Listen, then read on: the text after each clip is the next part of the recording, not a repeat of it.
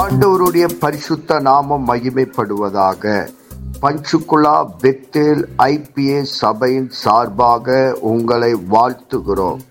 இது தினசரி வேத தியானம். இன்றைய வேத தியானத்தை கேட்டு ஆசீர்வாதங்களை பெற்று கொள்ளுங்கள். கத்தர் உங்களோடு பேசுவாராக. காட் பிளஸ் யூ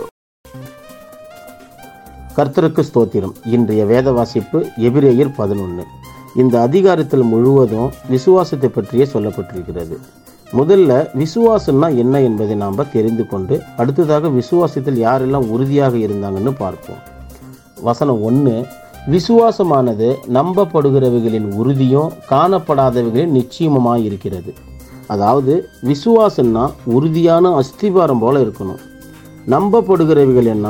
தேவனுடைய வார்த்தையாக இருக்கணும். விசுவாசம் தேவனுடைய வார்த்தையில் சார்ந்ததாக இல்லைன்னா அது பைபிளில் சொல்லக்கூடிய விசுவாசமாக இருக்க முடியாது. உண்மையிலேயே தேவனை நம்ப வேண்டும். அப்படி அவ்விசுவாசமாக இருந்தால் நாம் செய்யக்கூடிய மோசமான பாவம் அதுதான். அவ்விசுவாசத்தை தவிர மற்ற எல்லா காரியத்துக்கும் கர்த்தர் பரிகாரம் வைத்திருக்கிறார். ஆனால் தொடர்ந்து அவ்விசுவாசத்திலே நிலைத்திருந்தோம்னா அதற்கு பரிகாரமே இல்லை. அப்போது விசுவாசம் அதாவது கர்த்தருடைய வார்த்தை எவ்வளவு முக்கியமாக இருக்கிறது என்பதை உணர்வோம். விசுவாசம் வளருவதற்கு வேத வசனம் ரொம்ப முக்கியம். அடுத்தது காணப்படாதவைகளின் நிச்சயமாய் இருக்கிறது என்பது நிச்சயம் என்றால் திட நம்பிக்கையோடு ஏற்றுக்கொள்ளப்படுவது.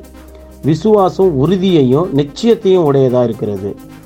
இப்போது பேங்க்கில் பணம் போடுறோம் எடுக்கிறோம். அதுக்கு நாம் போடுற கையெழுத்து மட்டுமே நம்பிக்கையாக இருக்குது அதனால் ஒருத்தருக்கு ஒருத்தர் நம்பிக்கையாக இருக்கணும். வசனங்களை நாம் ஆழமாக கற்றுக்கொண்டு விசுவாசத்தை வளர்த்து கொள்வோம். வசனம் நான்கு விசுவாசத்தினாலே ஆபேல் காயினுடைய பலியிலும் மேன்மையான பலியை தேவனுக்கு செலுத்தினான். அதனாலே அவன் நீதிமான் என்று சாட்சி பெற்றான். அவனுடைய காணிக்கைகளை குறித்து தேவனே சாட்சி கொடுத்தார். அவன் மறித்தும் இன்னும் பேசுகிறான்.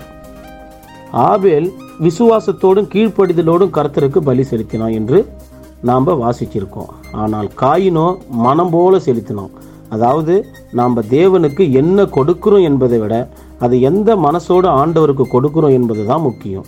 காணிக்கை கொடுப்பது பெரிய காரியம் அல்ல அதை ஆண்டவர் எப்படியாக ஏற்றுக்கொள்கிறார் என்பது தான் பெரிய காரியம். இதற்கு அடிப்படை காரணமே விசுவாசம்தான். நாம் எந்த எண்ணத்தோடு கர்த்தருக்கு காணிக்கை கொண்டு வருகிறோம் என்பது ரொம்ப முக்கியமாக இருக்கிறது. சும்மா கடமைக்காக கர்த்தருக்கு காணிக்கை கொடுக்குறோமா?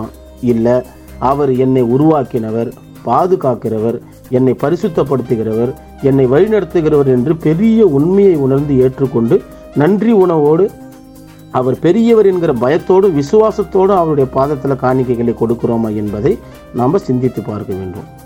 அப்படி விசுவாசத்தோடும் கீழ்ப்படிதலோடும் ஆபேல் கர்த்தருக்கு காணிக்கை கொடுத்ததுனால தான் ஆபேலுடைய காணிக்கை அங்கீகரிக்கப்பட்டது. தேவனே சாட்சி கொடுத்திருக்கிறார்னு பாருங்களேன். ஆபேல் எப்படி கீழ்ப்படைந்திருப்பான்? என்ன ஒரு விசுவாசத்தோடு கொடுத்திருப்பான் என்று வேத வசனத்தை தியானித்து தெரிந்து கொள்ள வேண்டும். நாம் பூமியில் வாழ்கிற வாழ்க்கை நாம் மறித்தும் பேசப்பட வேண்டும். ஆபேலை போல தேவனே சாட்சி கொடுக்கும்படி நீதிமான் என்ற சாட்சியோடும் விசுவாசத்தோடும் நம் வாழ்க்கை இருக்க வேண்டும். இந்த அதிகாரத்தில் இன்னும் அநேக விசுவாசிகளை பற்றி சொல்லப்பட்டிருக்கிறது. அதை இந்த அதிகாரம் முழுவதும் தியானித்து அறிந்து கொள்வோம். கர்த்தர் நம் அனைவரையும் ஆசீர்வதிப்பாராக. ஆமேன். இயேசுவின் நாமத்தினாலே இந்த வசனத்தை கேட்கிற ஒவ்வொருவரையும் நீர் ஆசிர்வதிப்பீராக. உன்னி வேதத்தின் ரகசியங்களை அறிய ஆவிக்குரிய ரகசியங்களை அறிய எங்கள் கண்களை நீ திறந்தருளுவீராக. இயேசுவின் மூலம் ஜெபம் கேளும் நல்ல பிதாவே. ஆமேன்.